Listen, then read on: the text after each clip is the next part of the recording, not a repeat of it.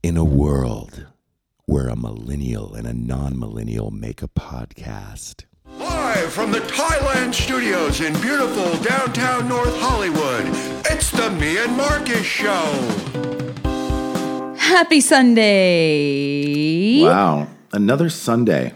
Wow, these Sundays just come quick, don't they? They really come quick. It's funny, the older you get, the faster time goes. Did you know that? Mm. I'm full of shit. Don't listen to that. Don't you remember when you were little how long summer was? No, I remember it being short as shit. I felt like it was kind of long. No, it was too short. It needed to be longer because that just flew by. And you know what? My birthday's in July. So, you know, school's out. You have June. And I'm just like, all right, my birthday needs to come. So, like, I'm trying to, like, your expedite. Your independence, baby? July 10th. Oh, okay. Mm-hmm. That's so good. After my birthday... Nobody stole your thunder. It goes really slow up until my birthday, and then after my birthday, it just goes too quick. Because I have nothing else to look forward to, and I just dreaded the day of the first day of school, and then the night before the first day of school, I got this like weird stomach pain, like, ugh. It was weird. Yeah, that happens for... Did you ever get that weird stomach feeling? I did. I wasn't... I liked school up till about... junior high, and then it got really weird, which I'm sure a lot of people can relate to. Yeah, and then, you know, and thank God for pot. I was one of those stoner kids. There was like stoners, and they called them sportos. Oh, you smoked a weed, didn't you? Oh, yeah. Are you kidding? It was the only way I could show up at school, and then that went to Quaaludes. Mike smoked a pot. Did Quaaludes, did coke at school, did everything. Everything you could possibly do at school. Right on. Didn't drink. Some people drank, but that was too obvious. Yeah. The smell. No, not for me. No, you drank at school? I mean, there were times I put vodka in a water bottle. Oh, yeah. That's a good idea. Do not try this at home. If you are young and listening to this, don't do it. It's not worth it. Graduate and just get out of there. Yeah, but if you have to make a choice between vodka and heroin, go with the vodka. You heard it here first. The heroin might be cut with fentanyl. You heard it here first. I don't know if we have. I don't know who our target audience is, but. Mm-hmm. I'm still learning it. Happy International No Diet Day. I back that one. For sure. I totally back it because. 100%. Because there's no such thing as a diet. What is a diet? Well, the first three letters equal die. So that tells you something right there. Uh-oh. Take out the T. Yeah, that's it. I think that. If you're eating right, you're eating right. And if you're eating wrong, you're eating wrong. And what is wrong? Tons of sugar, cholesterol, things that trigger your insulin and your brain and make you depressed and irritable just hours later. Do you know what I'm saying? We live in a city where people's diets are eating air. And they don't even know that air is filled with smog. That's true, but it's not filled with cholesterol. You know, so it's like, sugar. What can you eat anymore? Everything's filled with something. Even the air has smog in it. Well, that's a good way to justify your 7-Eleven diet, but I'm not going there. Look, the taquitos are the shit. Have you ever tried a jalapeno and cream cheese taquito? Yes, I'm saying. I'm still trying to recover. Shit's so good. That was weeks ago. I see you're not like it's still sitting there. Well, like we were talking. Oh, okay. But you don't have eating issues because a lot of people would not have been able to leave that there for that long. For me, that would have been like leaving a half a beer there. I ate almost a whole Chipotle burrito last night, so I'm getting pretty good at eating. With your little tiny self, that's pretty impressive. I ate 92% of it. What are you, like 91 pounds? 114. Oh, you are? Mm-hmm. I thought you looked thinner than that. Oh, thank you. You may be big boned. Thank you. Thanks, stress. Thanks. Sorry about the stress, right? It's also World Laughter Day. Oh, so these are days. I love laughing. Speaking of laughter, you know what? I'm down with World Laughter Day. Yeah. You know, that's a good one. Even if you have to look like a total mental patient, force yourself to laugh for hours today. Look, every day is Laughter Day. It could be. Every day. Laughter's a choice. I laugh every day. What was funny that we could laugh about today that happened this week? Okay. My awkward introduction with John C. Reilly the other night at the start. Yeah. Holy shit. Okay. So Our work associate, associate would be like associate, but he's Yeah. So thank you, Delmar. He hooked us up with going to the Chappelle show the other night in Highland Park, and it was like a last minute show. It was announced at noon. Tickets went on sale at 2 and sold out in seconds. Yeah, right? I heard the tickets were like $120. They were each. Like $117 plus tax. I believe. Which to see Chappelle in a small room is well worth it. I think. Yeah. And so, when I say small, what are we talking about? 100 people? Man, I don't even know. Wow. I couldn't. But the room was the size. I'm like really bad at gauging groups of people. Do you think it could be like 10. I'm like, there's at least 70 people in here, and it's 10 people. Oh. You know, I'm really bad at that. But how big was the room? If you had to say, was it as big as this? Can you speak into the mic? Oh, sorry. Well, I'm trying to look out and see the rest of the room through the door. It was bigger than this room for sure. No. The whole was it like bigger than the whole Thailand studio? I couldn't tell you that. But it was small. I don't know. I mean, it looked like a small theater room. And it was packed? Yeah. Yeah. Like there was like seating. There were seats for VIP and then the rest for general admission was standing only. So we didn't know, but we got VIP. So we got to have seats and I picked out some sweet seats. Like in the front row? Front row off to the side though. Yeah. So we get in there, I walk in, and I see this man standing at the bar with a cowboy hat and a really intense mustache. And I was like, man, that looks like John C. Reilly. That's a really intense mustache. Is that John C. Reilly? I don't know. Is he doing the remake of Urban Cowboy? So we go over and we get our seats, and Roy is going to let the other people that we came with know where we're sitting. Mm-hmm. And so I was like, hey, while you're over there, can you go verify if that's John C. Reilly? Because it looks like him, and I can't tell. And he's like, yeah, sure. So he goes over there, and he comes back. He's like, yeah, that's John C. Reilly. I was like, holy fucking shit. Wow. That's John C. Reilly. I have to go say hi. So I went over there, and I stand in line because I'll just like, I'll get some soda waters or something, right? And so we're standing in line, and I was like, I can't say hi to him. I've never been so like terrified. I don't even know what I wasn't terrified. I was just like, I froze up. I was like, he really got you. Huh? Shake and bake. You know what I mean? Right. So I did not stay at the bar. I just went over to the little water stand, and I got 2 waters, and I went back to the thing, and I was like, I couldn't do it. I couldn't say hi. He's like, why? So cut to 2 minutes later, John C. Reilly is walking towards us and ends up sitting right next to us. Right. So I was like, Roy, John C. Reilly is sitting right next to us. This has never happened to me before. Usually, you don't get starstruck. Right. Like there are human beings just like me. We're on equal grounds, right? Totally. But they just end up having more success than I ever had. Yeah, and who cares about that? Whatever. Right. But anyways, he's sitting right next to us. So out of nowhere, Roy's like, hey, what's going on? I'm Roy. And shakes his hand. And John is like, hey, Roy, I'm John. And Roy's like, this is Chelsea. And I was like, hi, I'm Chelsea. And like, he's close, but like not close to enough to like comfortably shake my hand. Right. He's like, so I reach out my hand and across Roy, and John C. Reilly has to like reach over 3 chairs just to shake my hand. The fact that he did that is pretty admirable. Yeah. So he's a gentleman. Yeah. I kind of froze up though. And I kind of like, I will never not laugh at that story. It's pretty funny. I like that. Oh, it was such a cool night that Chris Tucker came up on stage. And really? He did comedy too? Was that the opener for Dave Chappelle? There was like 5 openers. And then after the show, we went backstage. 5 openers? Yeah. After the show, we went backstage. P. Diddy's right next to us. I spoke with Chris Tucker and said that he had a great set. He's like, oh, thank you. Who else was there? There's a lot of people. Yeah. It was like a little private show almost. Yeah.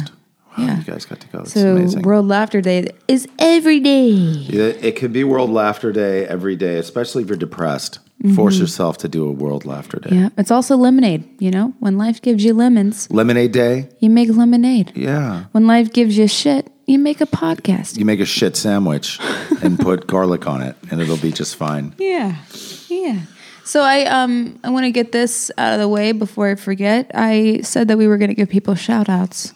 Oh, good. Earlier this week. Which people? People who liked the page. Oh, good. Yeah, okay. So I'm going to give out 4 shout-outs today. Nice. I want to give a shout-out to Antonio Marcos, Gabrielle Brito, okay, Juliana Cardona, or Cardona, either one, and Ron Williams. Thank you guys for liking. Thanks for listening. What, they liked and put a comment? I don't know. They didn't comment, but they liked. Thank you for liking our show. Yeah, thanks. Yeah, thanks for thanks. Thanks for listening to the unpredictability of Michael Jason Marcus. Yeah. You just never know. You never know what you're going to get. You never know what you're going to get. It's not really, you know what's funny?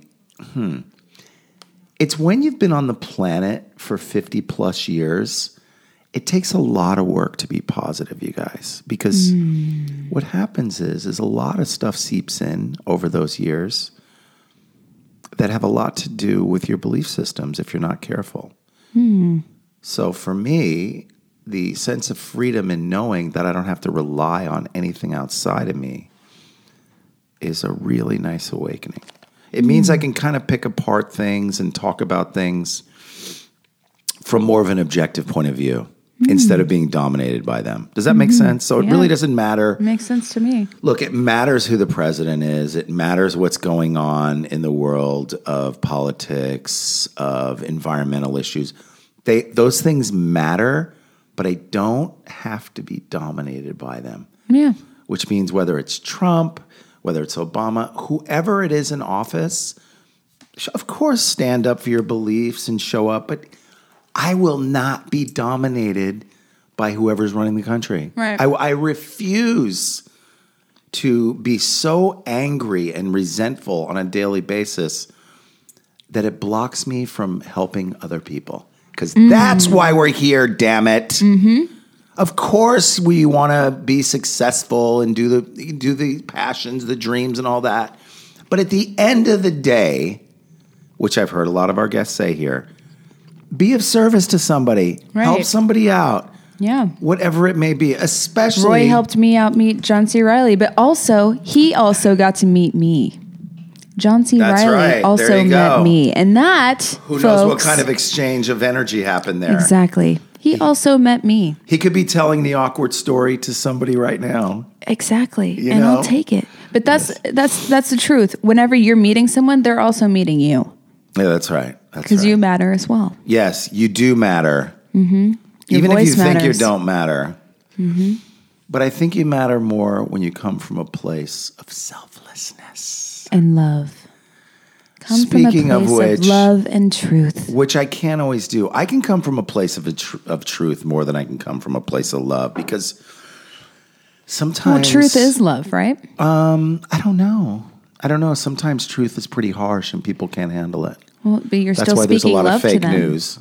Yeah, if you're speaking very plainly and it is the truth. And specificity is also important in this regard. Say that word again. Specificity. Am I saying it wrong? One more time. Specificity. No. Specificity. Specificity. Say it after me. Specificity. All right, here's this one. Supercalifragilisticexpialidocious. Supercalifragilisticexpialidocious. Right. Okay, because that's in a song. Specificity. So, I'm going to put specificity in a song so you can sing it. But we have an awesome guest today. Yes, we do. Here's the thing. Yes, talk about it for a second. All right. This dude is rad. Okay, you know him from Pretty Little Liars and his new book, Hollywood. Please welcome actor and author Keegan Allen. Yes. Hey. Yay. Thank you guys for having me. We need to get more hands. Oh, that was a good one.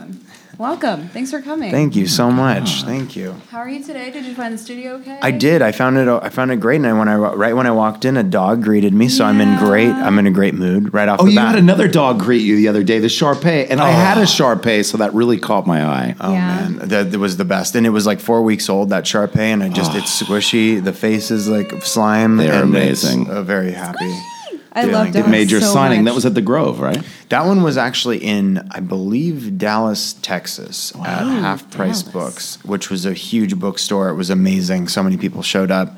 And and out of all the hundreds and hundreds of people, all I remember is the dog. And I'm just and his owner. Keith Blade was the guy's name, and he was very, very. It was very intense about telling me. He's like, my name is Keith Blade.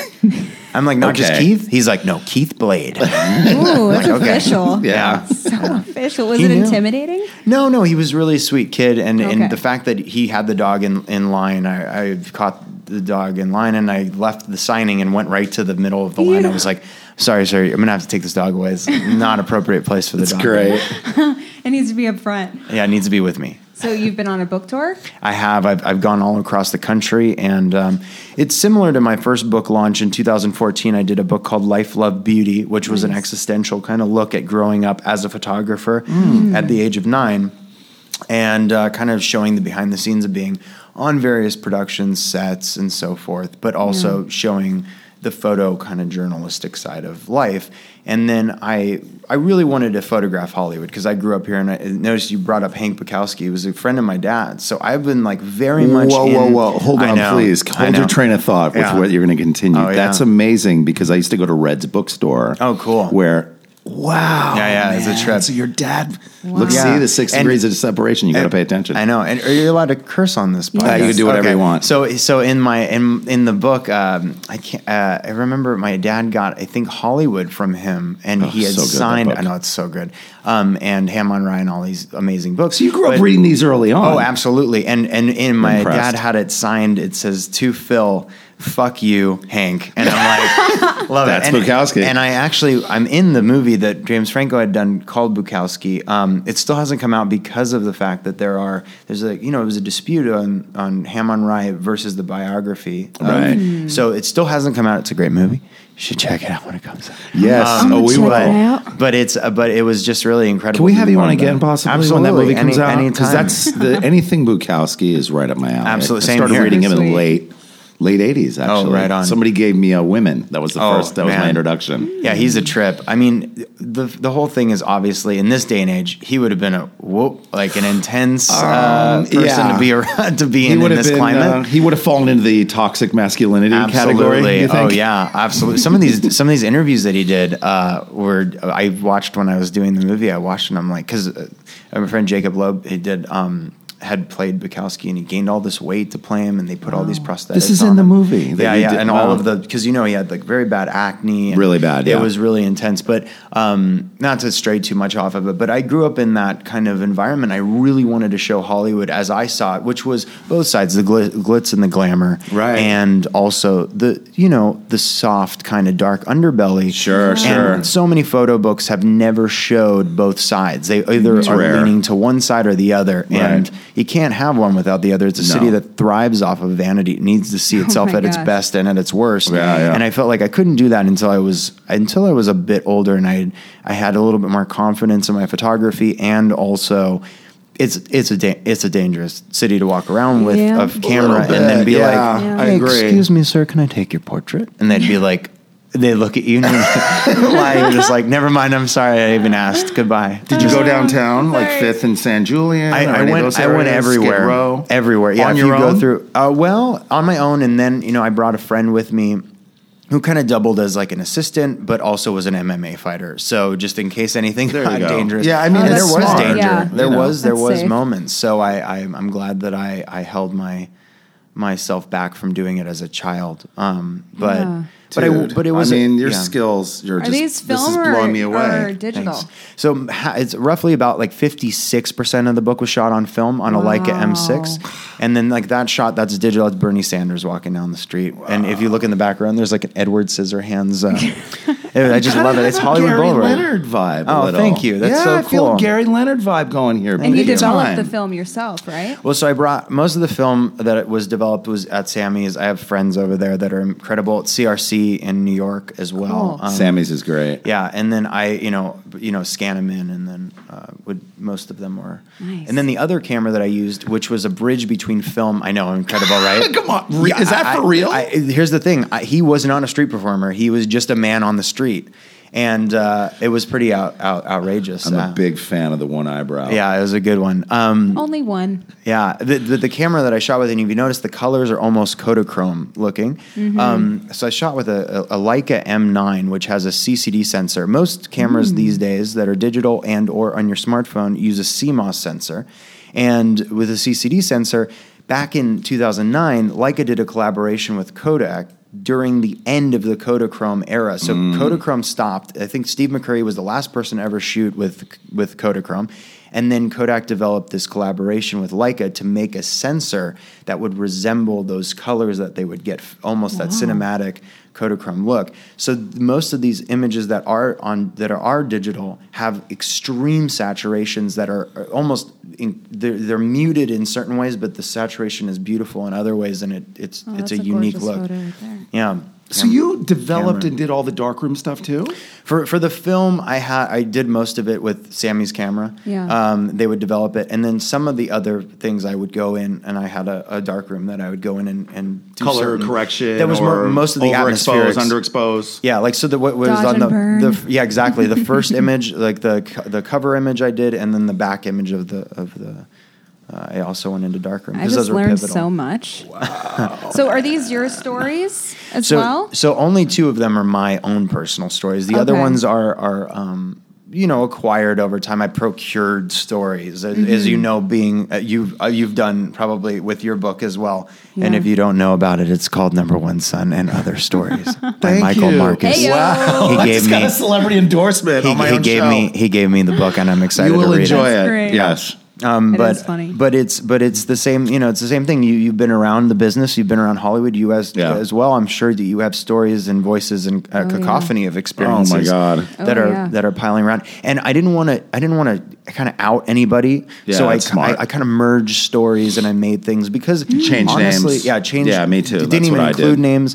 But some of them are really important to me because, I didn't include some of the endings of some of these stories because they were sad. Most of them were sad to me, or they were triumphant and incredible and whatever they were. Mm. So not super redemptive, a lot of these stories. And you just took off the ending to keep it a little more simple. To keep it happier. Yeah, I know, Jack's great. One of the stories was so incredible. I don't know if you guys have walked down the Hollywood Walk of Fame probably many times. Many. Twice. Yeah, being lunchtime at Hollywood High, that's all I ever did. There you go. Oh, I love that. That's incredible. No, so I've been traveling all over the world and all over the country, and some people are like, I've never been to Hollywood. I don't even know what it is. All I know is that I've learned to feel from the movies kind of thing. Oh. And I find that really interesting because when I walk down Hollywood and I talk to most of these people, I will sit and spend sometimes, 20 to an hour with somebody just like finding out about who they are, why they're here, right. What brought them here, what are their hopes and dreams, and why are they so different than mine? They're not. Most of them are very much the same. They just want to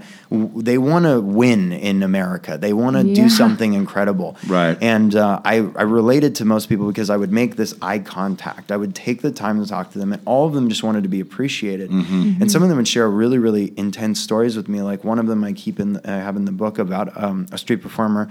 I read it. And the sad part of the ending of it, which I kept out, was that they saw their. This is a person that had worked as an actor, and they were successful enough to send $10,000 back to their family that lived in a very small city. That was, it was like, don't pursue acting. Do get a job as like a carpenter, or get a job as a masonry. Right. Do something that will feed you. Yeah. And they did it, and they became an actor. They were successful enough that. They made all this money, and then all of a sudden they just didn't work, and it had nothing to do with anything except they just were part of. There was a strike, and there was all these things. Right, these things, and instead of being like, okay, I've fallen on hard times, they started doing street performing, and the saddest part of the story was. They saw their father walking down the street, and they're in these costumes, like you see this costume, right? And they beeline it over, and they go, hey, welcome to Hollywood. What are you doing here? And the dad was like, I'm trying to find my kid because my wife passed away, and I haven't been able to reach them, and I don't know where they are. And this person had to console his or her father, right? And behind this veil of what was a happy face, what was a moment, and broke down and told me the story, and yet as they're telling me, people are taking photos with them as this character, and they're they're emotional underneath, and they're like, oh, 1 second, sorry, and they put on the helmet. That is another character. Right. It's smiling in this happy face, and they're taking photos. Hollywood. The whole paradox in that is just about Hollywood and maintaining composure on some level, gosh. Right? Yeah, yeah. Wow. So you grew up here. I did. I grew up right on these these here ornate streets of Hollywood. These parts. Where'd you go to high school? I went to high school out in, at Bishop Alemany High School because Hollywood High was a little too dangerous for me. I would have gotten thrown around a bit, and Fairfax was a little too intense for me. What year would have that been, if you don't mind me asking? I went to high school. I graduated in 2005. I want to say. Yeah, things were a little rough then. They were rough, dude. Really? Fairfax was a no bueno place to be. Now it's like totally fine. Like they have their fair, and it's like it's mellowed out intensely. I mean, I'm quite a bit older. They had a smoking section when I was going to school. Are you serious? Right on the corner of Orange and Sunset. Dude, Fairfax goes hard, man. That's like serious. Right? Yeah. A smoking section for high school. Yeah, that was at Hollywood, right on the corner. That's, and there was the Notel Hotel right across the street. Mm-hmm. And I remember they filmed a movie called Carbon Copy. Oh, I remember with that. George Segal. Oh, yeah, yeah. Denzel Washington's first movie. And they were shooting that over there, and I was so high. But I was such a huge fan of George Segal. So I stumbled over there, and I was like, oh, I liked your movie Terminal Man. Like the most oddest, not known movies. Like, thanks, kid. We're shooting now. And he just basically turned around and walked away, and I was like, awkward. Incredible. Yeah, Hollywood High was pretty hardcore then. Well, I love hearing this, though. It's funny, too, because you guys are both, like, native to it. It doesn't affect you, but, like, everybody has different views of what Hollywood is. It's like the dream, the chase, and all the stories that happen with it, or what the lack of it, where people come here from all over the world, and they're like, oh, look, the Hollywood Walk of Fame. Look at all the animals in the zoo. Or like, look at Mulholland, and look at the sign on the hill. And like, Hollywood is so much more than a sign just on a hill. Yeah. It goes deep. I came here from Ohio, and I've like dreamed of living here my entire life, and now I'm here. And you know, it's rough at sometimes, but then there's other times where I'm just filled with gratitude, and I look around, I'm like, I did this, you know? Yeah. I moved here. Yeah. I did that. Is it like Sandusky, or Youngstown, Columbus. Mm-hmm. Oh, Columbus is great. You know, there's a movie. My friend Brett's, my best friend Brett's girlfriend, or actually fiance, Haley Lou Richardson, just did a movie called Columbus that was all about the architecture in Columbus. Really? And it's beautiful. Yeah, and it's an incredible movie. You got to check it out. Look it up. I definitely will. Was it shot there as well? Yeah. Nice. And it's so cool. It made me fall in love with it's a great city. It's it's like a small city, but it's big at the same time. And there's so many little hubs. There's a comedy scene. There's an acting scene. There's a music scene. There's a art scene. Sounds pretty chill, liberal, artsy situation over there. Yeah. That's so cool. Yeah, and then really you came here, and now do you ever like fantasize on the idea of moving to a small town, or you're here forever? You know, I go back and forth. Yeah, because sometimes like. It's a lot here sometimes, you know. I know. It's a lot. So sometimes I'm like, I wonder if I can get to the point where I could live anywhere and just come back to work here when needed, you know. But I don't know. I like living here for now. Yeah, it's nice. I'll figure it out as I go. Yeah, I feel like I've really learned. I want to say patience and tolerance, but it's not even that, because that means I'm acting a certain way to be here. Mm-hmm. Yeah. I think it's just like acceptance and trust on what's going on here, you know? Yeah. Right. Because we've been through a lot. You were here for the riots. Oh, yeah, absolutely. In fact, in my first book, are you talking about the LA riots? Yeah, right? It was just yesterday was the anniversary. Yeah, that was my first photo I ever took, with the help of my dad. I think it was like 5 years old or something. And I remember there was smoke plumes out of our apartment. You could see from down everywhere. It was massive. Sublime wrote that song about it. They were not joking about the riots.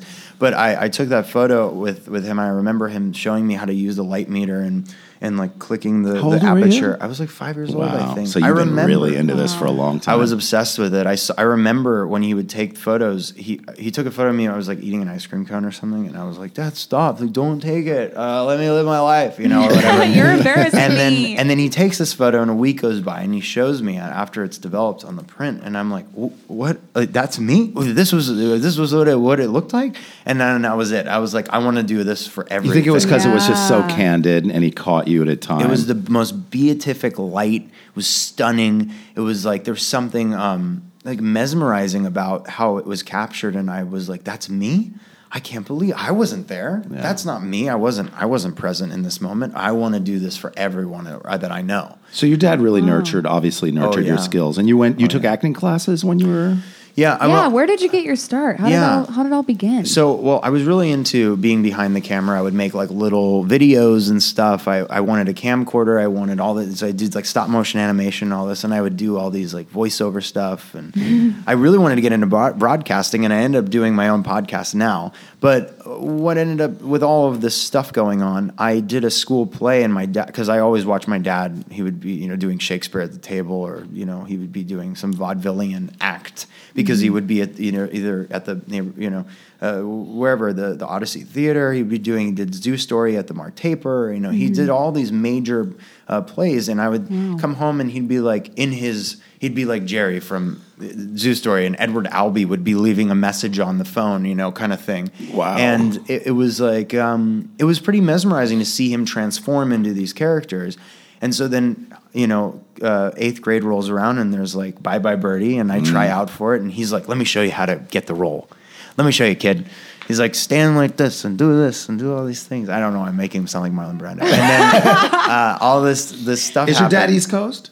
Well, my dad passed away in 2012, but he was very East Coast. He was a New Yorker, and you know, half of my childhood was, you know, back and forth from the East Coast to here, but mainly in Los Angeles. And but it was great because then I kind of caught that bug of, well, I can be behind the camera all the time, but I really kind of want to try out theater because I really love being in front of large crowds. That's like what I mean. And doing these book signings, you know, hundreds and hundreds of people show up. They were huge. I was looking at your stories. I was like, wow. We need an audience.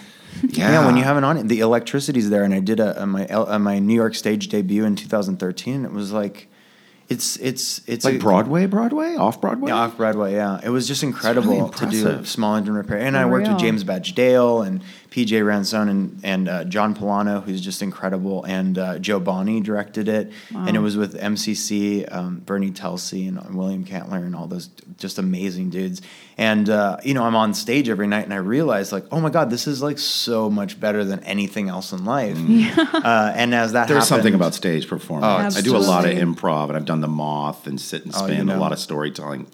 It's amazing. Yeah, it's just special when someone gives you that moment. Yeah. And I'm always ready. I'm like, okay, I want to do it. And then, you know, obviously doing Pretty Little Liars was a total trip. I was, you know, washing dishes in a restaurant at Saddle Ranch. I was a bowl operator at Saddle Ranch. My friend Jesse works there. That's great. Wait, is that the place out in Calabasas? No, it's on Sunset Strip. Oh, that place. Sorry, right. Okay. Right. I was thinking of the Sagebrush Canteen. Yeah, I was a bowl operator, and I would wash dishes, and I was like so sick of that shit. Yeah. And people were so drunk, and they'd come up and be like, give me a good ride, kid. I'll give you $2. Oh my God. And I'd be like, you're about to get leveled, you know, or whatever. But for real. Finally, you know, I got this audition, and it was for the show. And I went in, and then I didn't get it because I wasn't British enough, and then I got called back in for another role, which was the role I ended up getting, and it was like only 6 episodes because it's based on a book series, and your character is going to die in the 6th episode, so don't get too cushy. But then the fans really, really stepped up to the plate, and they were like calling in, and they were, you know, back then it was right at the start of social media. So Twitter had started, Instagram. Everyone was like, if you kill Toby Kavanaugh, we're never going to watch the show again. And then, my God. Yeah. And so it was incredible. It was just amazing. And then, you know, obviously it went for a long time, and it built this fan base, and it allowed me to share other avenues of my creativity, which is just so, it's like a dream come true. Fantastic. So I want to talk about this audition you had for Pretty Little Liars. Mm-hmm. How did it go? How did that audition go? Did you ever imagine that, like, what, 7-8 years later, 7 seasons later? It went on for 7 seasons. Yeah, right? 7 seasons. Yeah, did 7 years. Did you ever imagine that this would have happened? So it's funny. I had gotten that call. Bonnie Zane and Gail Pillsbury. You know, I go in the room. I'd skated over there because I didn't have a car. Mm-hmm. Didn't have any means to put gas in the car if I did have it. It was just like a lifestyle choice. I skated over. Living my best life, had a beanie on. You know, I did all the things you're not supposed to do in an audition. And what the funniest thing is that auditions are really whack anyway, no matter what. I don't give a shit. I agree. I'm with you. If you're like an audition master, then you're like a kook. There's something going on that you're doing. I agree. Like, oh, I book everything. It's like, fuck no, you. No, like, you're doing something. Like, there's other things that are at play. And I always like to think it's like, obviously, neuropathways, or you're doing something like very like crazy self-help that people are picking up on. Right. And that's great. But I always was having like audition after audition that was just like odd or weird. I walked in this audition, everything clicked, it felt right. Mm-hmm. I didn't even really like know the lines. I just went in. Nice. And I did it, and it was great. And I they were so wonderful. And obviously Bonnie Zane and Gail Pillsbury are incredibly charming. It was super fun, and they were like, "Hey, you know, it was great." And then it turned out that I had known someone on the inside that was working on the show, and they went, "Hey, would you be interested? I went to high school with you. Would you be interested in doing the show?" And I was like, you know, I'll think about it or something. Yeah, I was like, of course I want to do it. I love it. And it worked out. Then I did it. And then they were like, hey, episode 6 is coming up. We're going to kill the character. And then all this stuff happened. Mm-hmm. And the rest was history. And I had no idea. I did know it was a successful book series. Everything was timing with all that. Yeah. It's just social media, everybody wanting your character to stay on. It's amazing how that works. Mm-hmm. It was all really magical. And that's why I think to myself, it's like, you know, as much as I want to believe in just fate-based stuff, it was like too much of a perfect storm. And you can, I just talked to a bunch of high school students recently because I was really sad in high school. I wanted to be in the performing arts, but like I had a great support system too. But some of my friends, like it just was bad, keeping bad people around me and not like really believing in myself. Yeah. And then the second that I realized like, oh, I don't need anybody to like, I just need to believe in it myself, and like other people will just believe in it with you. That's just how simple it is. Right. And I went and talked to all these high schoolers, and they were like, how do I do it? What was the turning point when you did believe in yourself and you stopped like that kind of under being like, I can't do this, it's not for me? Like, I think it was like 2 a.m. Right. at the Saddle Ranch, operating the bull, and I'm just like, fuck what other people think. Like, I can't allow anybody else to tell me, like, I can't allow the world to dictate what I want. That's a spiritual awakening, by the way. Yeah, and it was. It stayed with me, too, because I think the reason that most people don't do things is because they're worried about what other people think. Absolutely, especially with writing and doing books. Yeah, you're worried. Failure. You're like, oh, well, I don't want to offend, or I don't want to do this because it'll make... Yeah, fuck them. Because ultimately, it's going to happen anyway. Yeah, it's going to... Yeah. And you can, you know, mediate or reduce people, like if they get upset at you, you can go and be like, okay, I'm sorry, or you can deal with it later. Like deal with it another time, but do what you feel in your heart. If it's really going to be great, if you know it to be great. And I'm not talking about go and commit crimes because you need to do it. Don't do that. You know what I mean? I tried that one. But yeah, exactly. Right. No, don't like try and, you know, always just, I'm sure that you guys understand this on a molecular level as well. It's like you believe in what you want and you go for it, and it will eventually happen. Yeah, you're the only person that is standing in your way. And I don't believe I believe it's so never too late either. Like people say, "Oh, I'm too old." No. Never. No. Mm. It's a whole new thing in Hollywood now too. There is not really the ageism that there used to be. Mm. Yeah. It seems like it's changing. It's definitely shifting. It's also shifting out of the whole body, how you have to be in such shape, or you have to have a certain look. You don't have to tell people or casting directors your age anymore. Wasn't that a thing? Oh, yeah. I always am like, they're like, how old are you? I'm like, I'm between 18 and 25. Yeah, there you go. There's my age range for you. You don't look that old anyway. Yeah. You look in your 20s. Thank you. That's really sweet. I mean, I don't know if it's good heroin or slows down your metabolism. You're like, oh my God. It was amazing. You're like, okay, I'm going to out myself now. Yes, fans. I'm going to rehab after this podcast. Right, exactly. Yeah. No, but it's all about perspective, and in the business especially, and that's why I felt like this book was so important for me to do, is because I needed to get it out. And it's also in a way like a period piece where we were just looking at film on this machine outside. Isn't that it's amazing? Incredible? Yeah. Yeah. And for the listeners at home that don't know what we're talking about, there was a film splicing machine that was used for editing outside. Yes. And it's incredible how the film, you look at it now and you see the photographic styles that were implied back then and put into employed back then, and how different cinema has changed today, and how we were just talking about The Crow and how that was shot, and if it was redone, whomst to knows what it will look like now. Right. But yeah, and now this book, I think in maybe 10 years, 20 years, 30 years, 100 years, if it's still even the world exists, it would be interesting to know how it feels to look at that Hollywood that we once knew versus what it could be. Oh, is the light off? Yeah, the light's off. What do we do to turn it back on? Just touch the top button. The top silver button. Yeah, just press it on down. I'm glad we noticed that. Oh, I think it's out of bad. Little bads are out.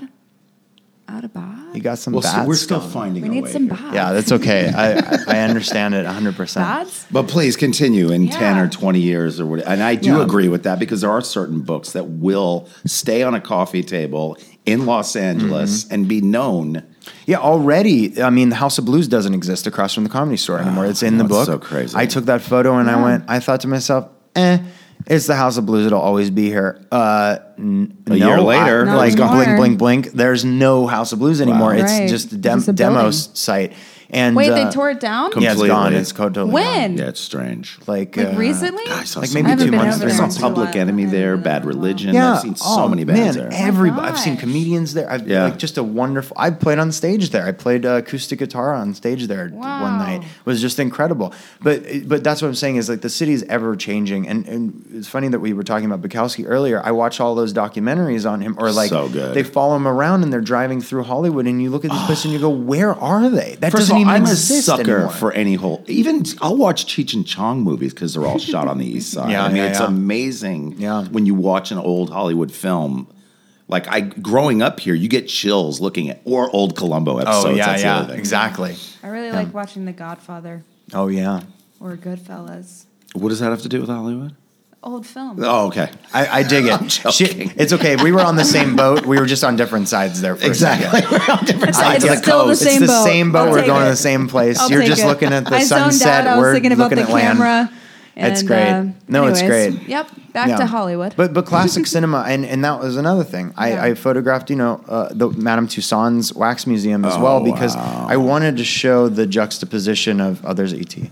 The juxtaposition of these celebrities, like Marlon Brando in The Godfather. Yeah, right. Yeah. Let me find that photo if it's in here. You got the OG Submariner. Wow. I do. That's a 70s? Yeah, yeah. Oh, yeah, my father has a jewelry store in Beverly Hills for many years. Really? Wow, beautiful. Who's your... What? Marcus and Company. It was in the Union Bank building on the corner of Wilshire and Beverly.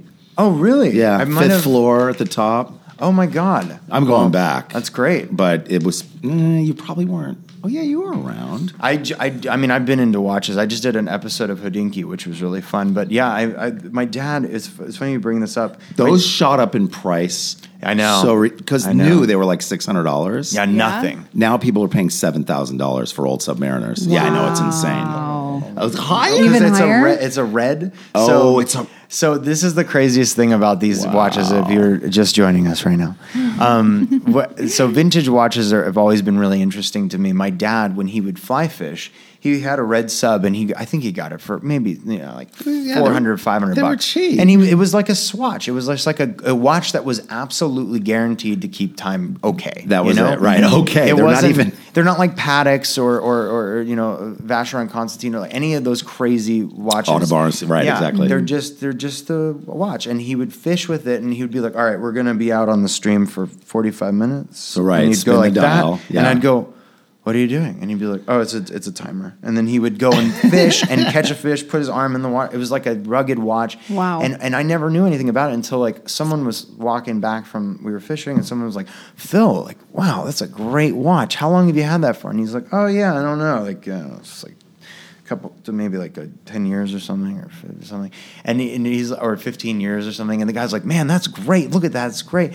And then he sold his red sub for a Tag Heuer, which was like, it would be like essentially selling it for an Apple Watch. It didn't hold it, but I love that tag that my dad had forever. And then I ended up going to John Mayer, who's an amazing horology, is an inspiring horologist. Oh, really? Oh yeah. You got to look it up, man. He's like besides being an amazing musician, right. Now touring with Dead & Company and really breathing life back into that scene, which didn't really need life to be brought back to it because I went to tons of Dead & Company, Grateful Dead, Bob Weir shows, Rat Dog shows, and I was dancing with everybody anyway. And but you were young when you first started. Yeah, I was young, but now he's bringing all that the younger crowd to it. But he writes these articles on watches and. I remember reading the first article that he had written on the IWC, this whole thing, and then International Watch Company, who makes most of the movements for some of the most high-line watches. It's funny; it's one company that's making a lot of movements for different watches. Exactly. And then he wrote the 10 best vintage or the 8 best vintage watches you could ever buy, and in there it was like all these different choices. So I thought, okay, I don't want to mess this up. If I'm going to get the watch that I really want, I need to talk to someone who has been through the ups and downs of buying vintage watches, and that's John. And I had gotten his contact, and I texted him, and he pointed me to Eric Koo, and then now I'm all deep into the horology world, which is it's just like a fun. Dig it. It's a really fun world. It's a little costly, but it's really fun. Yeah, yeah. It's a good looking watch. Yeah, it's cool. Vintage watches are amazing. Yeah. It has like so much sentimentality to it. Of course, that was your dad's watch. You used to go fishing with him. Right. Yeah, exactly. But anyway, back to the wax museum. So you took these pictures. Yeah, and it's like you would never be able to take a photo of Marlon Brando or you know, Paul Newman or any of these people, and I wanted to utilize that.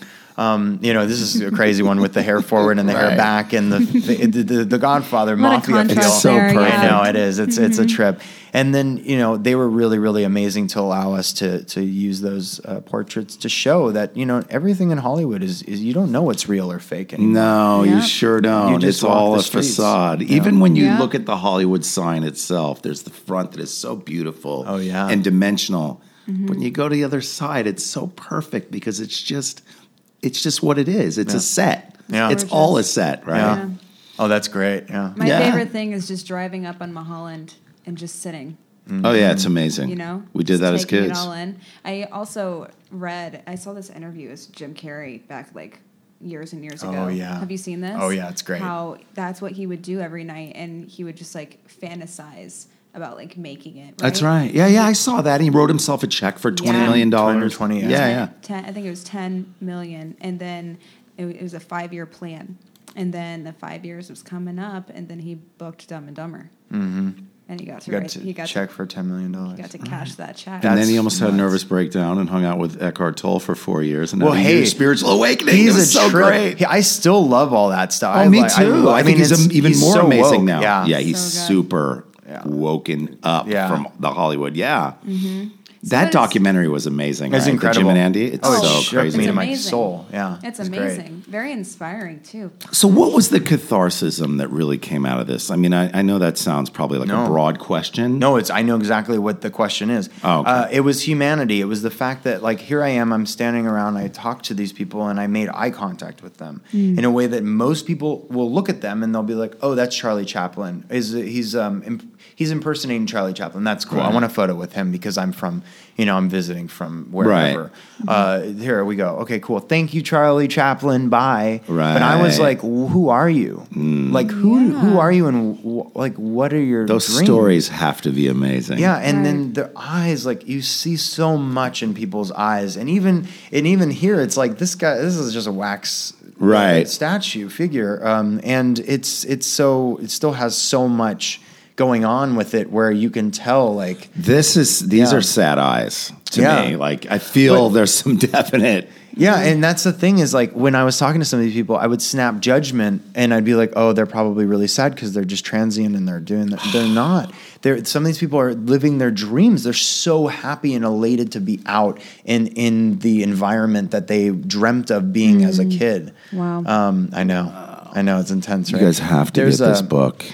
Being a Hollywood person, I back this 100%. I mean, it's amazing, these pictures. I'm telling you, it's reminded me of Gary Leonard. Oh, thank you. That's so sweet, man. And the stories are great.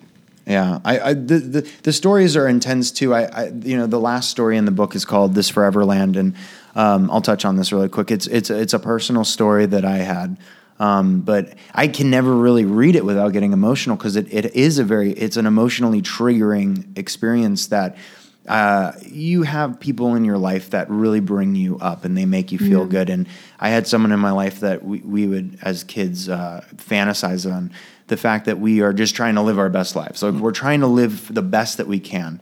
And sometimes... You knew that as a kid? Yeah, I really did. You had a sense of that? That's pretty amazing. Because there's times that's where... That's hard as a kid to really know living your best life and what that really means. Yeah. I mean, we all go through that teen angst, but all that is just existential crisis of like, okay, well, we grow up and then what? All of the adults around us are fucking miserable, so why are we growing up? Right. And so I got into a place of, well... If I ever don't feel right, I can always check in with myself in not in such a vain way as it sounds, but to look at in my reflection in moving water or in some sort of a living reflection, because at that point I could just switch places with my best self at any time. I can see myself at my best, and sometimes if I'm living my best, I can just check in and be like, I'm so happy about it.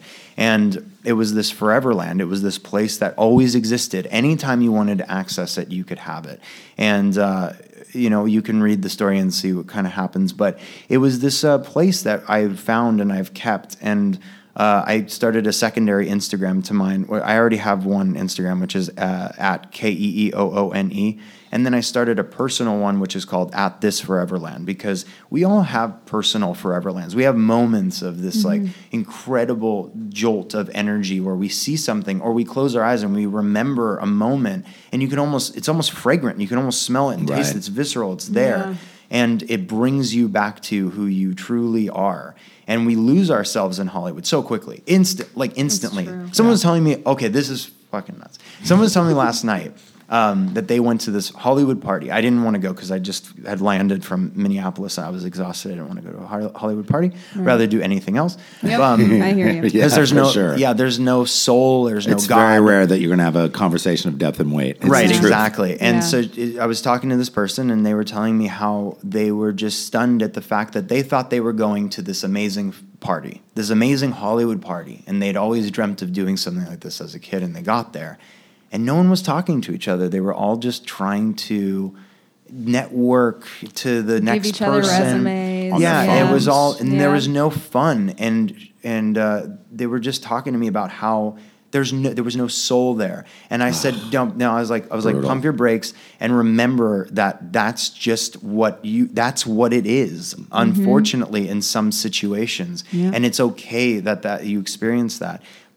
But know that it doesn't have to be that way. You can remove yourself from those situations, and you can still find the beauty in this city, in this town. And it's not all about that. Like it's about like talent as well. It's about like chasing your dreams. And some people find such comfort at those parties because they really don't know. They're trying to figure themselves out. I would just hope that there's a dog there, and I would just hang out with the dog. Same cat or dog. Well, what I would do is I worked for Star magazine for about a year and a half. That was amazing. Whoa. Yeah, it was a trip, and I would go to those kind of parties, and I'd be obnoxious, and before you know it, a bunch of people are laughing and talking shit. Just make your own dance floor. You have to, because I want to liven up a crowd. If I have to be somewhere, and those were jobs I had to be on, I'm just going to go in and start talking shit and start commiserating with people. I do not care what I'm going to get out of this. Yeah. But see, that's like a very specific personality, and like some people don't have that. You have like a gift with that. I think you both have that gift. Yeah. Years of improv, but then you have a yes and a thing with. For sure. Yes, where someone could just be like, hey, you know, I just overdosed last night. And you'd be like, oh, hey, yes, and. Right. Now let's get you to a hospital. Yeah, exactly. You know, it's like normally, like, I feel like I'd go to those parties and I'd be searching for something. I'd be looking. And there's nothing to find. It's just part of the facade of the business. That's right. And I found that the things that I always was looking for were out in the streets and with the people. So to tie it all back in, that was the realization. That was the catharsis. Yes. Of doing the book was realizing that it was not where I thought it was. It wasn't. It wasn't behind the gate. This is where the humility is. Yeah, I believe. Yes, it's definitely humility, and it's layers of humanity. Yeah, you know, of people that have struggled, of people that have come out here with different ideas and ended up and settled somewhere else. And that's it's funny because that's what this book's about too. Number one son and other story. Really, thank you. But it's about a wayward kid who ends up being around a bunch of pimps and call girls and drug dealers and bookies, and is going to Hollywood High at the same time and has kind of this vision and idea of maybe performing or doing something. Mm-hmm.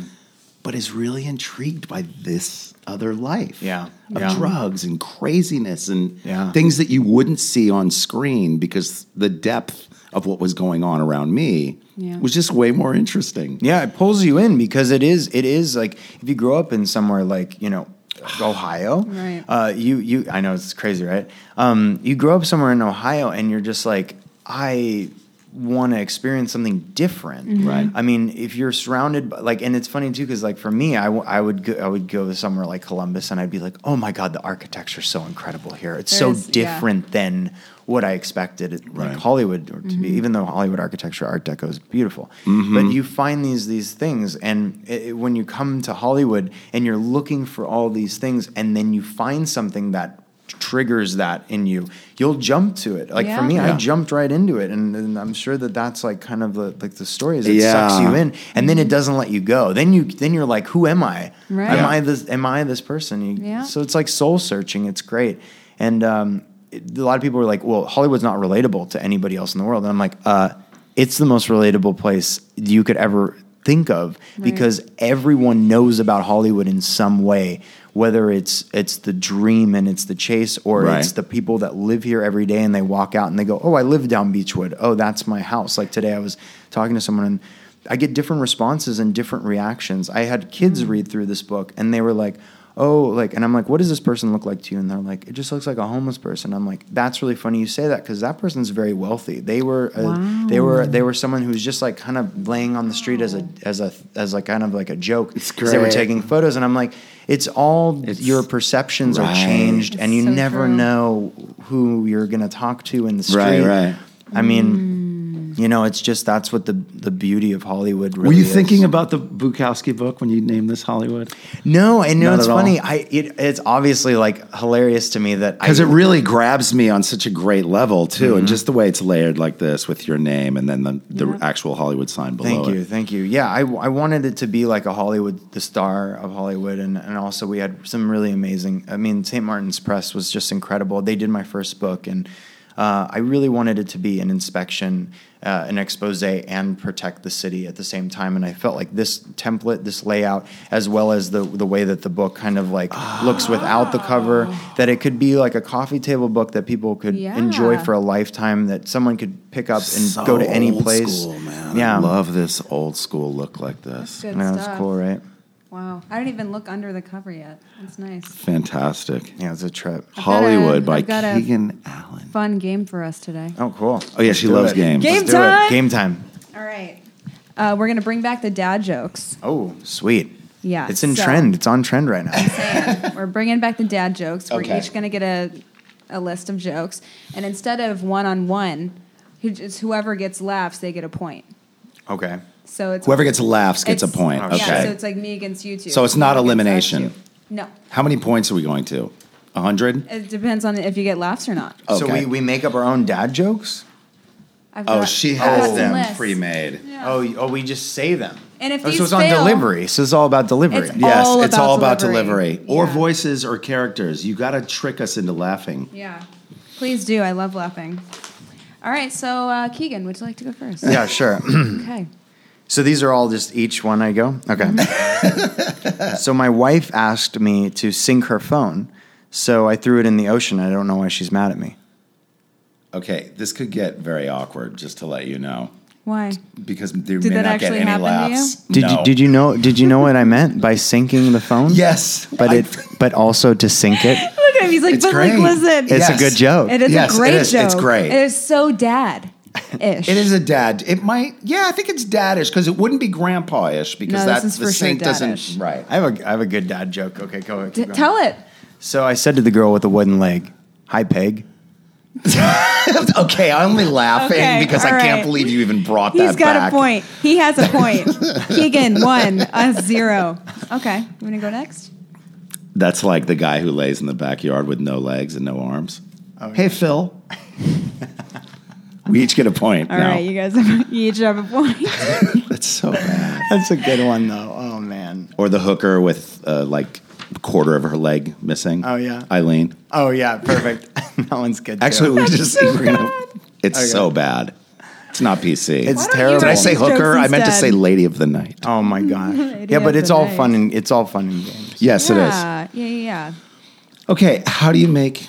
I feel like I have to do this in a voice or something. Do whatever you want. Here's a joke for you. Okay. Why did the man name his dogs Rolex and Timex? Why? Because they were watchdogs. That's good. It's not bad. That's a good one. You knew to put a horologist joke in there. Oh, yeah. They're very impressed with. Yes. Good job. I did it. Okay, here's one. Two guys walk into a bar. Okay. The third one ducks.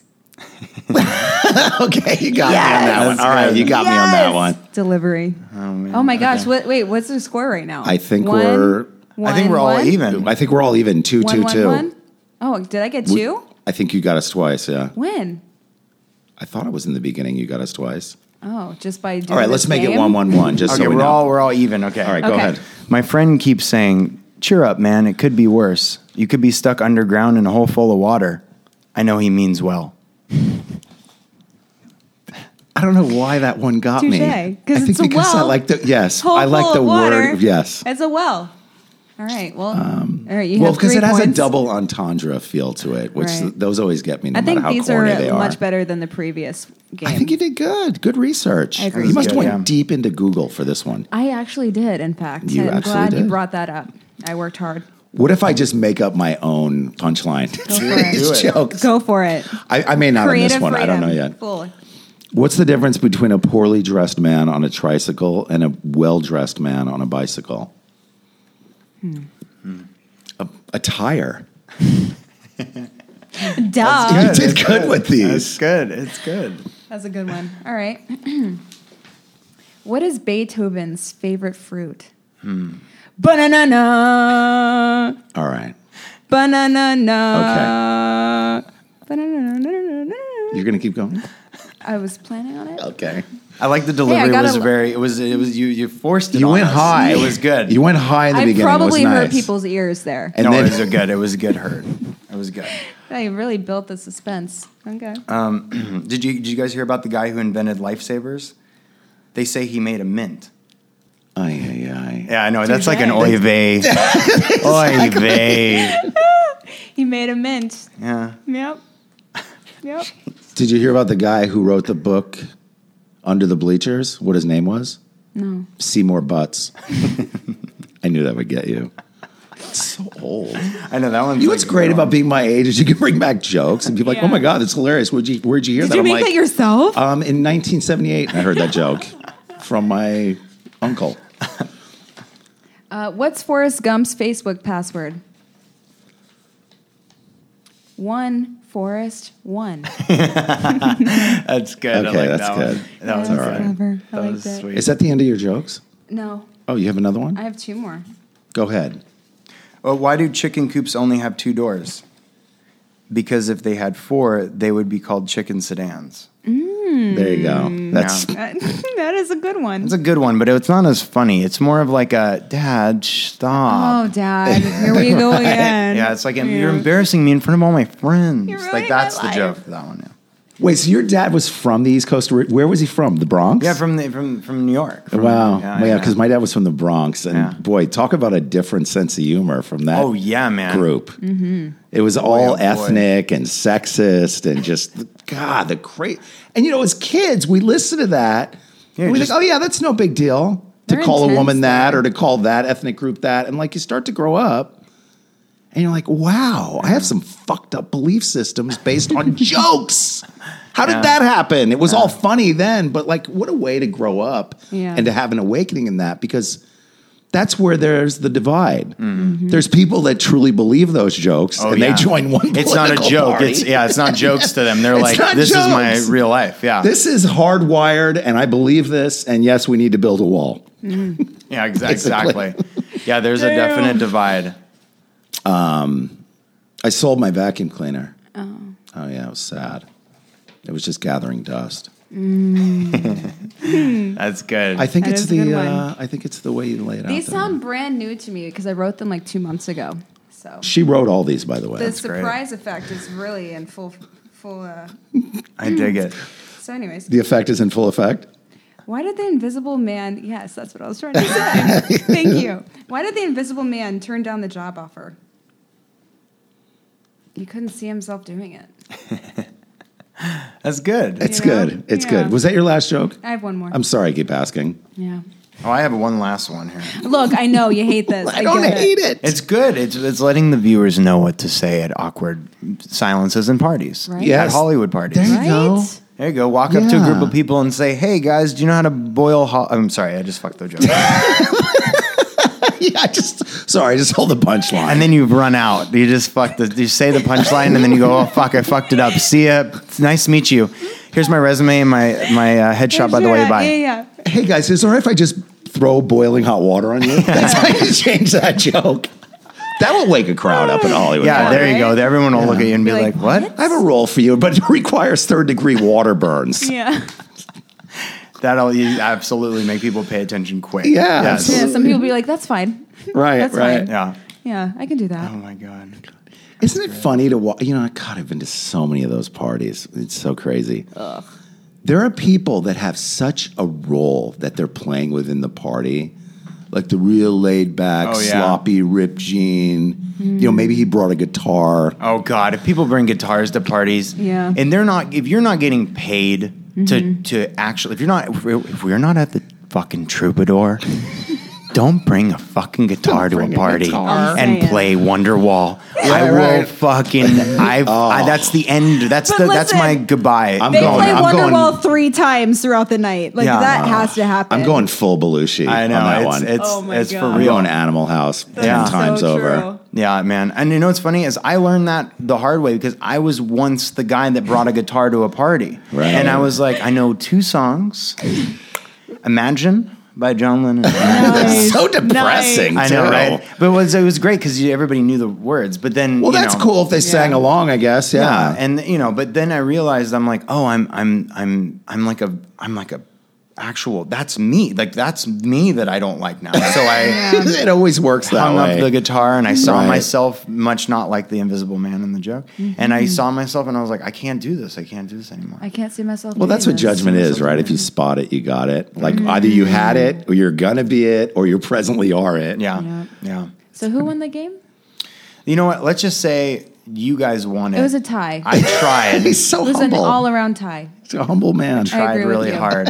I was really excited about it. And, this is my first time at dad jokes. He's fine. Your dad would have been proud of it. Thank you. Yeah. Thank you. Yeah. Although your dad was probably a really fun... Was he like a Cassavetes guy? He was so fun. He was so charming and incredible. And he would just like light up the room and he's a total trippy dude, He was really cool. I don't know why I thought of Cassavetes, but I think of Cassavetes and your dad and that group of actors at that time. He was very much that, if you think about it, he was a good friends with the likes of, Bukowski, but he wasn't, and he was not like Hank. He was, he was very much his own man. And he was just like a very vaudevillian, fun, charming.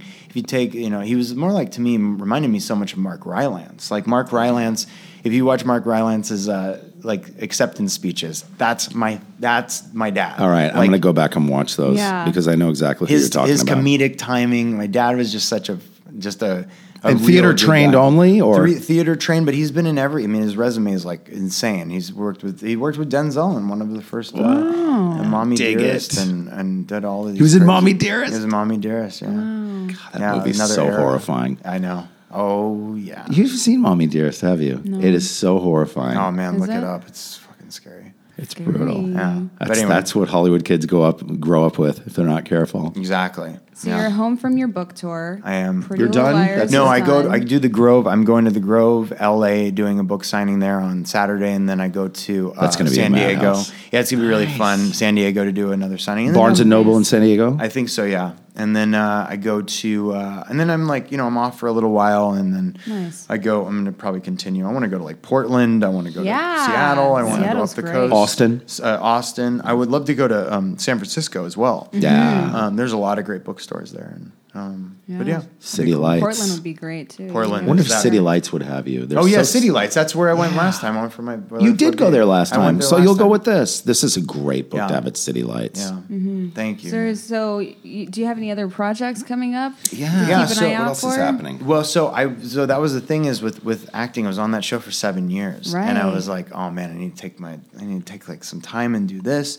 So I've taken the time to do this, and there's a couple of other acting projects in the works right now that I'm. Nice. It's more like you never want to say anything until it's done, and also because like a network producer might like pop in and be like, "What are you doing?" And then like blow dart me to the neck and be like, "Why are you talking about that?" Yeah. Right. So I'm like holding off on it, and also because I want to really choose my next project to be something that I'm really passionate about and that I really love, and that it's not, you know. It's not just like something. Did you see Good Time with Robert Pattinson, the Safdie Brothers movie? Oh, funny! I auditioned for that as the brother, and I had sent multiple. Wait, Robert tapes. Pattinson's part? Yeah, no, the brother. I don't know why. Oh, yeah. Who was one of the Safdie Brothers who ended up playing that role? The brother who had was deaf. Or, yeah, you auditioned for that. I auditioned for it, and the first audition A24, dude, killing. I know they were great. Right? And I auditioned for it, and I remember that, like they sent me a reference video of who to emulate, and I did it, and they're like, okay, but not that far. Like you have to still be able to speak. And I was like, so I did another one, and they were like, this is great. And it was like almost did it, but then of course it was. I think now, I mean, I see it and you're like, oh, okay, that's... So it hits it. I don't know why something told me to ask you about that. Yeah, because you were saying great. About a passion project. Yeah. And the fact that Robert Pattinson showed up in that movie blew my mind. I know. He was completely disappeared into that character. Oh. I didn't even know it was him until I was like, who is this amazing actor? Yeah. Right. Who is this? And then I was, when it came up on screen, I was like, wait a minute. Like, so you'd consider a low budget if you really loved it. Oh, absolutely. If it's a movie that really speaks to me. And, you know, I've read maybe 100,000 scripts that were just totally, I don't want to say shit, but like terrible. Mm. And then, you know, I've read like 5 that I'm like, oh my God, I need to do this. Right. So it's like, you know, you go through this business and I have all this, you know, I want to do something that I love. Sure. Right. But at the same time, it needs to be something that, you know, people will enjoy. It has to have some sort of appeal on that level. You're right. But you have such a following. I feel like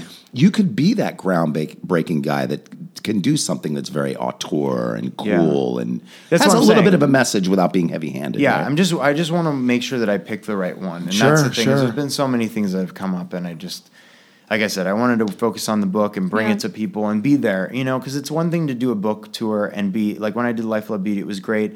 I was there, but I was also shooting like all the time. I was doing 2 other movies. I was like, you know, and I couldn't really lend myself to it as much. Right. And so Hollywood was a big passion project. And, you know, I can be a photographer for a while and then be an author and then be an actor again. So great. That's great that you found your traction with that. And you don't worry about jumping around and doing all these wonderful things. Yeah, you got to do what you love. And happiness is not found in doing something. It's found in doing something that feels good until you've accomplished it. And then you're happy. People are trying to find happiness by doing things quickly. Mm-hmm. And that's like a loss. You're just missing out on life. Mm-hmm. Agreed. 100%. Mm-hmm.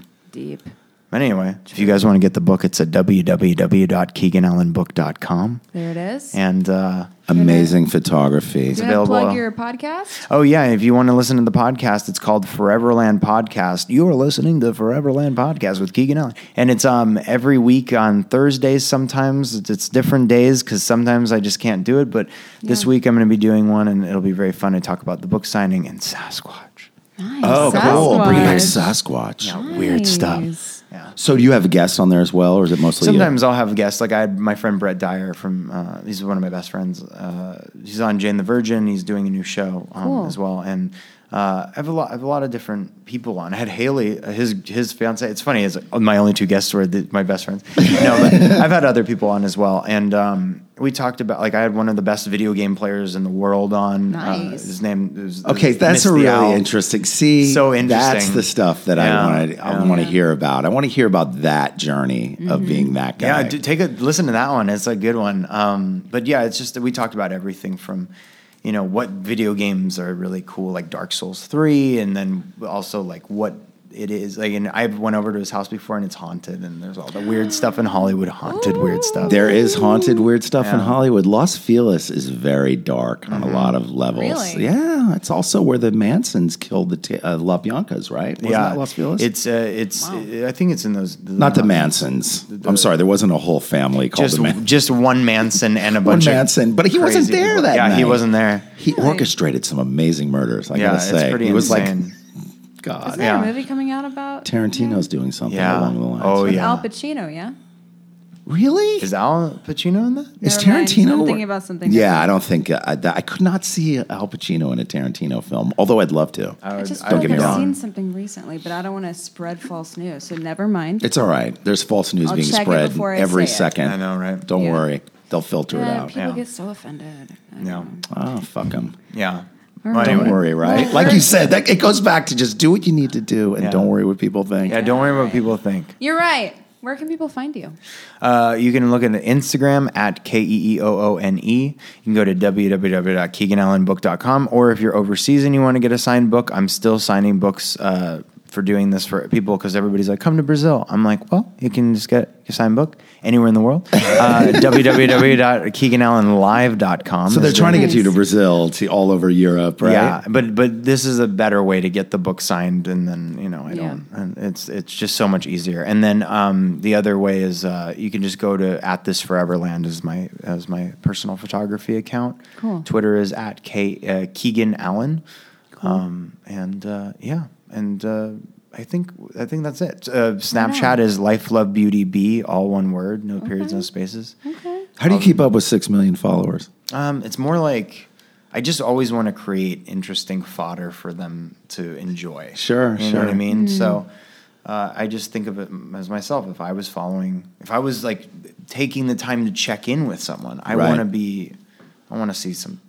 You got to show me something. So see some cool shit. Yeah. So obviously, you're not going to be able to answer a 6 million follower or even 1 million followers' questions. Is that why you do a lot of the stuff on your story too, to try and connect more? I just want people to know that I'm there and I'm listening to them, and they're more. It's funny. They're not like fans anymore. They're like friends. Like, because of social media, I go to these places and I meet people. I talk to them. And you were an early IG guy. Yeah, so you were on pretty early. Okay. Yeah, I remember I hit 1 million followers like in under 6 months, and it was like the trippiest thing, because suddenly I was just like a kid who was washing dishes at the Saddle Ranch and running the bowl, and then all of a sudden there were people that were like, hey, from Finland, I love you so much, and you're great, and I love your mom.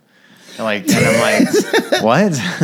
Who handled it really well, dude. No, I think of it like, you know, everybody, like I said, everybody's on Earth, and they have dreams, and they're not so different from mine, unless you're going to murder people. Charles Manson. That's a weird dream. Your dream's a little weird. Okay. Right. But yeah, I mean, everybody has these dreams, and everybody just wants to be appreciated, and and it goes to just humanity and finding empathy and understanding that, like, if someone's taking the time to check in with me, like, I want to check in with them, and I want to be there for them, and be part of it, because it's like, fuck, why am I doing it? Why am I in front of the camera then? Yeah. It's a job I signed up for.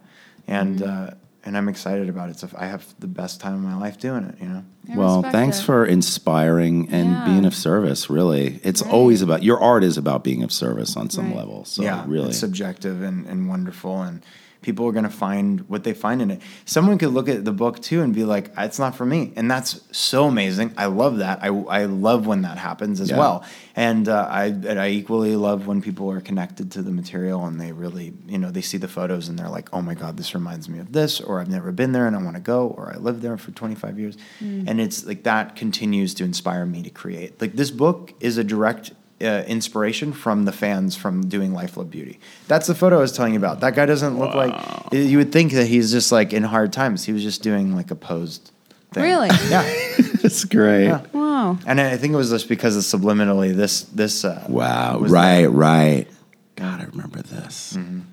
These old boxes. You know what I want to do? I want to find a bunch of these around the holidays, around Christmas, and put nativity scenes in each one. Oh, sweet, like a little diorama. Yeah. Oh, that's a good idea. I think I want to do that this Christmas. It's been coming to me. I want to put these things to work. Maybe put some battery-operated lights in there. Oh, yeah. And try and catch it, because somebody will come in and storm it down or something. But just do a bunch of different little things, because I feel like they're little showcases. Do it. Be the artist that does Don't that. Steal it. I'm not.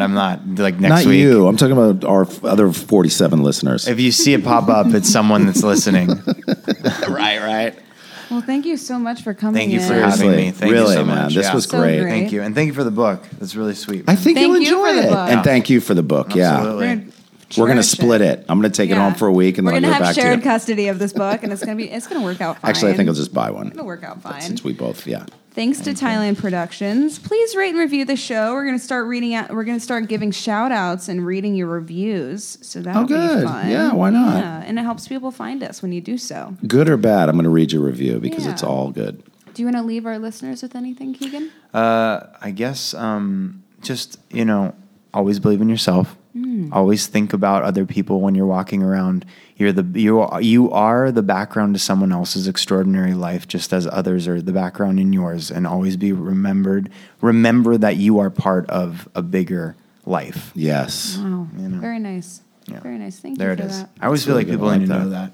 Like when they're walking around. I think people need to be reminded in this day and age to be very aware of where you're at on the court and try to be that dude that can be the assist man. Mm-hmm. Yeah. You know what I mean? Yeah. Very good. Well, thank you again. Thank you for having me. Thank you guys, and we out. Bye-bye.